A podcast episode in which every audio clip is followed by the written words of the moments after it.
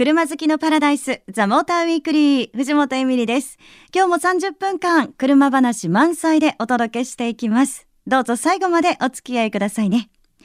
さて、今朝からずっと特別番組をお届けしていますが、FM 横浜開局30周年です。いやー、30年。ね、あの、この番組は FM 横浜でまだ3年ほどになりますので、10分の1ぐらいなんですけど、これからね、まだまだ長く続けていければなというふうに思ってます。皆さんこれからもぜひよろしくお願いします。さあ、ということで、あの、たくさんのね、リスナーさんからメッセージもいつもいただいてます。ありがとうございます。今日もラジオネーム、ゆるゲラーさんのメッセージご紹介させていただきますね。カーブザイヤー、ロードスターが取りましたね。えー、僕的にはロードスターは歴代目が特に特徴的な車です。というね、メッセージをいただきました。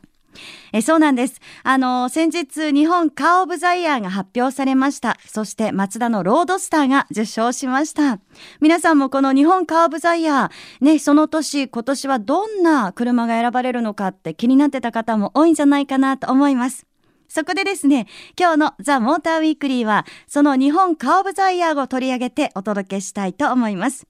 日本カーオブザイヤー実行委員長の荒川正幸さんお迎えします。お楽しみに。それではいよいよお待ちかねの2015-2016日本カーオブザイヤーの発表となります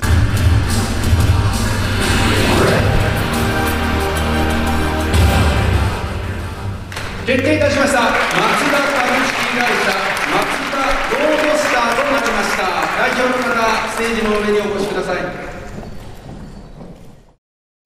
はい。ということで、今日のザ・モーターウィークリーは、日本カーオブザイヤーにスポットを当てます。この方と一緒にお届けしていきます。モーターマガジン編集長で、日本カーオブザイヤー実行委員長、荒川正幸さんです。荒川さんよろしくお願いします。よろしくお願いします。あの、私もですね、この発表日、取材に行かせていただきましたけれども、いやー、なんか盛り上がってましたね。そうですね今年はあの、うん、特に接戦でしたので非常に会場盛り上がりましたねはい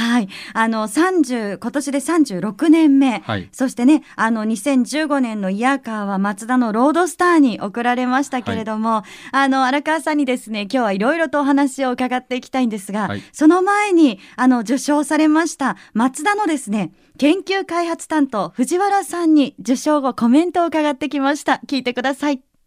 それでは、えー、松田ロードスター受賞しました。早速ですね喜びの声を伺いたいと思います、えー、研究開発担当の、えー、藤原清さん、えー、お話しいただきたいと思います、はい、まずはおめでとうございます、はい、ありがとうございます。ロードスター日本カーブザイヤー受賞理由たくさんあったと思います。どのあたりが評価されたと思われますか？私は最大のポイントは25年初代が生まれた25年間。やはりえー、車が重くなりエンジン大きくなったところをもう一度軽くして、えー、排気量も小さくするという原点に近いところまで最新の技術で戻したところですね。これが一番の鍵だと思うんですね。ただこれは普通のマネジメントではなかなかこう承認が得にくいですよね。普通は。でそれを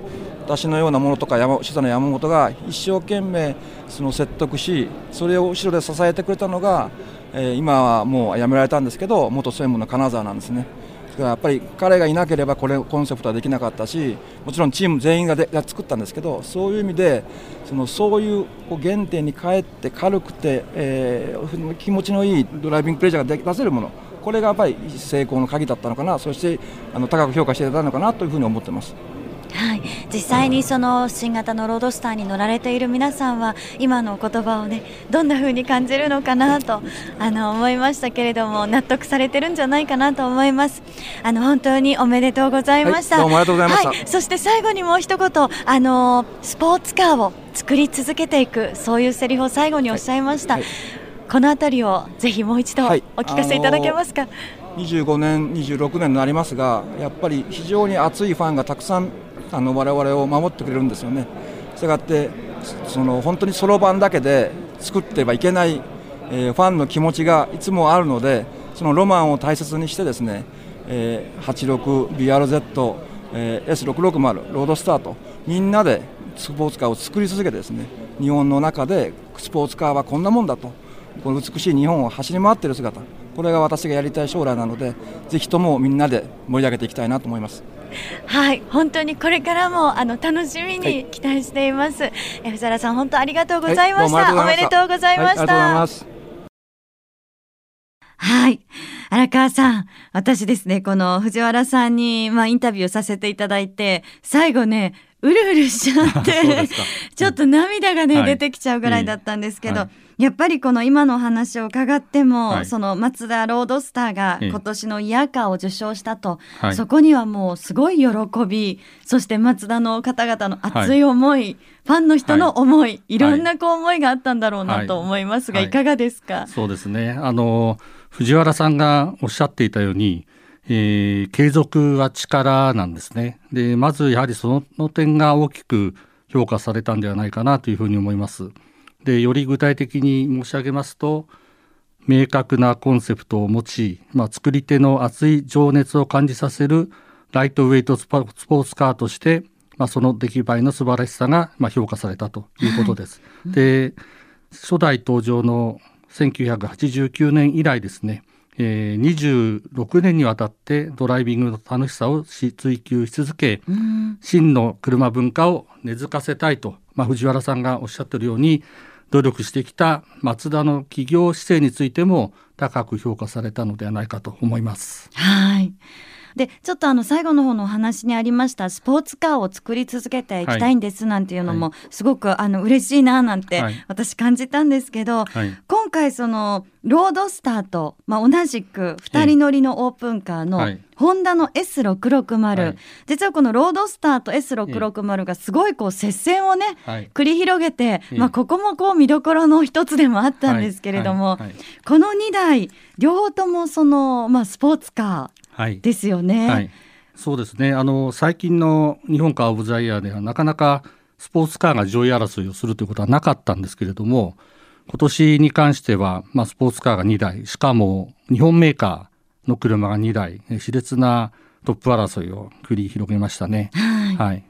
そう思うとなんか日本のスポーツカーもまだまだというかやるじゃないかっていう感じになんかすごく上から目線なのはなんでだろうですけどなってきます？ね。はい、そうですね。うん、あのやはり背景にはあの日本メーカーが全般的に元気になってきたっていうことがあると思います。はい、ですからこれからもますますですねえー、期待できるんではないかというふうに思います。うん、あの S660 もやっぱりすごくそのなんていうんですか軽自動車とは思えなくてもうすごくこうコンセプトもユニークでそういう車でしたけど、はい、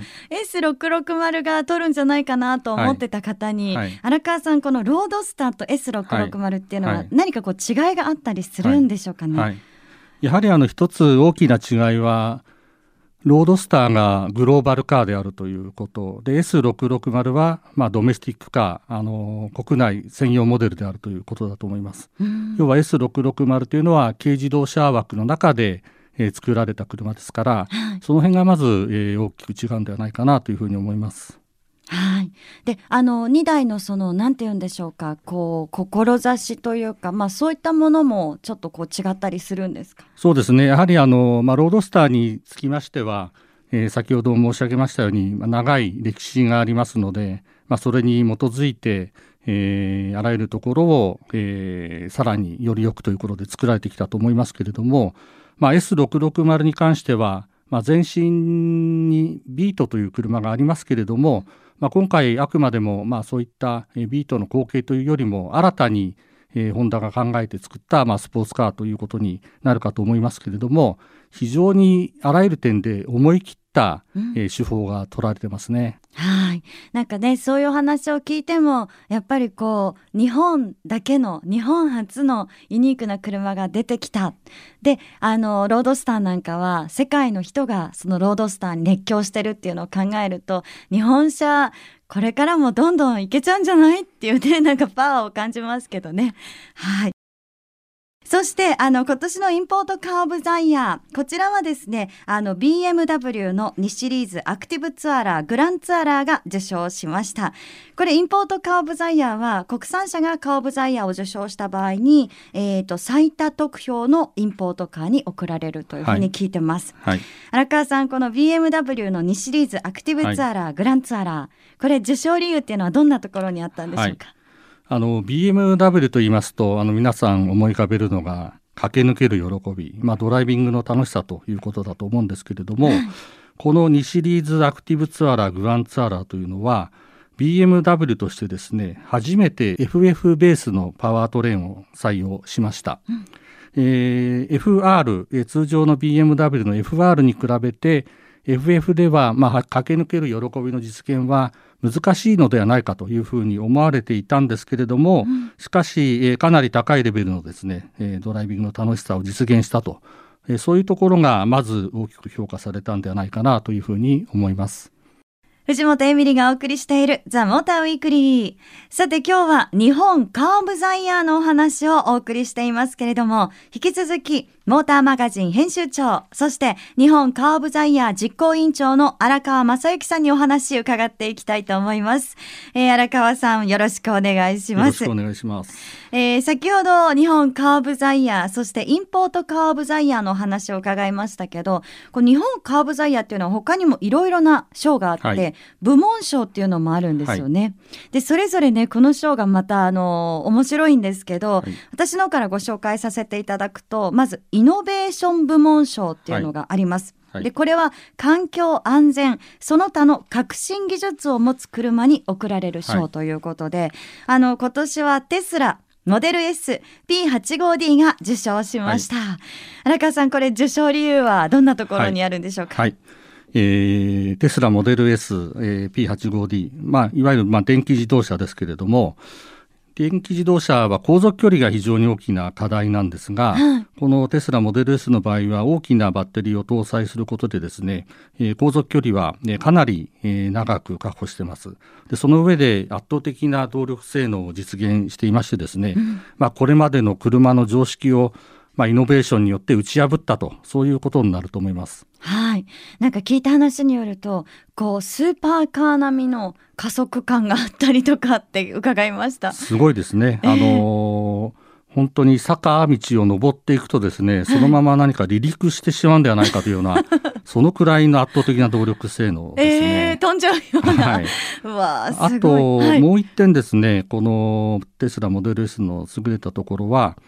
通信によってですねソフトウェアのアップデートを行って、はい、車の機能を向上させることができるんですね。はい、ですからあのハードウェアはそのままに、えー、常にまあなんていうんですかそのパソコンや、えー、スマホみたいにですねアップデートができると、うん、まあ、これ点に関しても今までの車にはない、えーまあ、イノベーションであるというふうに評価されたと思います。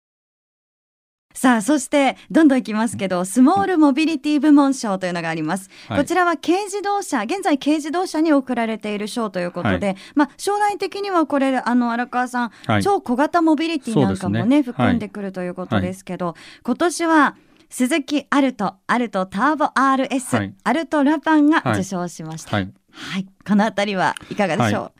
これはですねあの軽自動車が本来持つべき魅力をとことん追求して登場した車というふうに言えると思います、うん、えー、基本性能に極めて優れたモデルとしてですね非常に高い評価を受けました。で技術的にはですね新開発のプラットフォームを採用してるんですが、うん、これが非常に軽量なんですねえ車両重量がですね、えー、600キロ台もあるという、まあ、驚きの軽量化に成功したというわけです。まあ、車にとって軽量であるっていうことは何よりの武器ですので、えー、非常に、えー、アルトは活発な走りも見せますし、日常的に乗る足としてはですね、もうほぼこれ以上はない出来栄えではないかなというふうに評価されたと思います。はい、本当にあのすごく軽い話になっちゃうんですけど荒川さんがね今すごくあの詳しく言っていただいてるのに、可愛いですよね。そうですね。デザインもそうそう評価高いですね。うん、なんはいかそういう部分もね親しみが湧くなっていうふうに思います、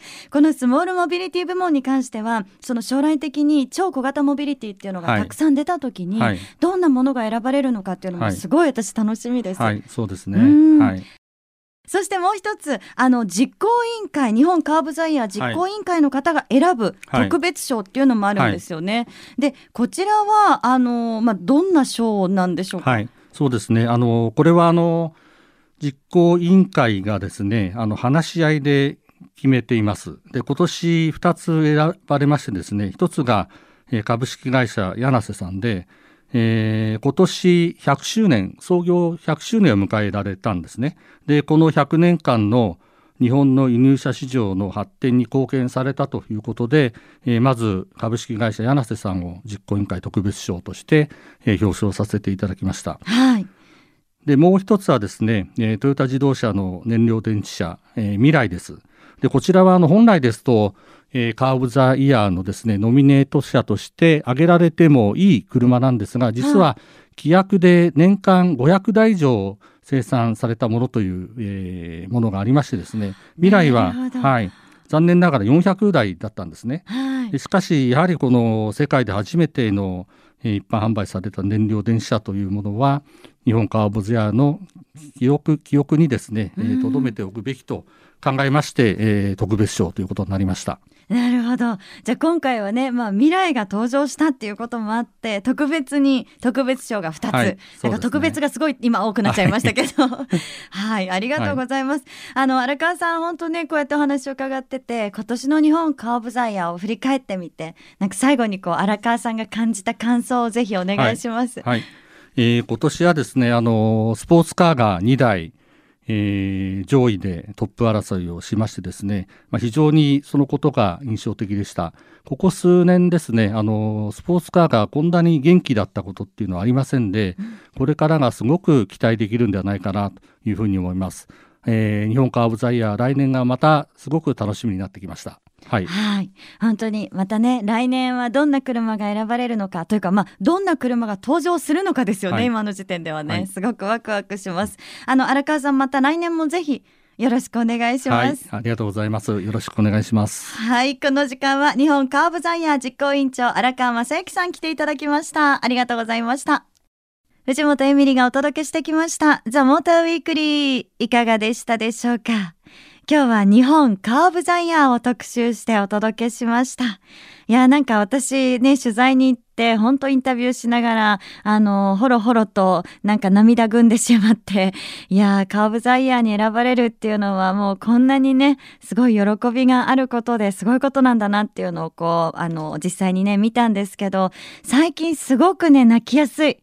年取ったからかな？なんでだろうなと思ってますけれども。まあね、でもきっと皆さんそれぞれのカーブザイヤーもあったんじゃないかななんて思います。今年ね、私はこれが良かった。いやーなんか僕はこれが良かった。ぜひそんな車もメッセージで教えてくださいね。お待ちしています。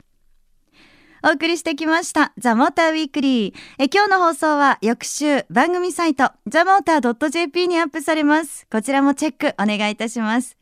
えーそして LINE アットにザ・モーターウィークリーのアカウント開設してます。番組情報なども発信してますので友達登録してくださいね。そして番組 Facebook もぜひいいねをお願いします。さて、今日のプレゼントいきたいと思います。え今日は BMW i シリーズのオリジナルボールペンを3名様に。そしてもう一つあります。同じく BMW i シリーズのオリジナルキーリングを1名様にプレゼントです。欲しいという方は、住所、氏名、年齢、電話番号を書いてメールで送ってくださいね。ボールペンとキーリング、どちらがいいか、こちらもね、書いて応募してください。えメールアドレスは tm.fmyokohama.co.jp ザモーターの頭文字 tm.fmyokohama.co.jp です。ぜひメッセージも添えてお願いします。それでは皆さん、良い休日ドライブを。ザ・モーターウィークリー。お相手は藤本エミリでした。また来週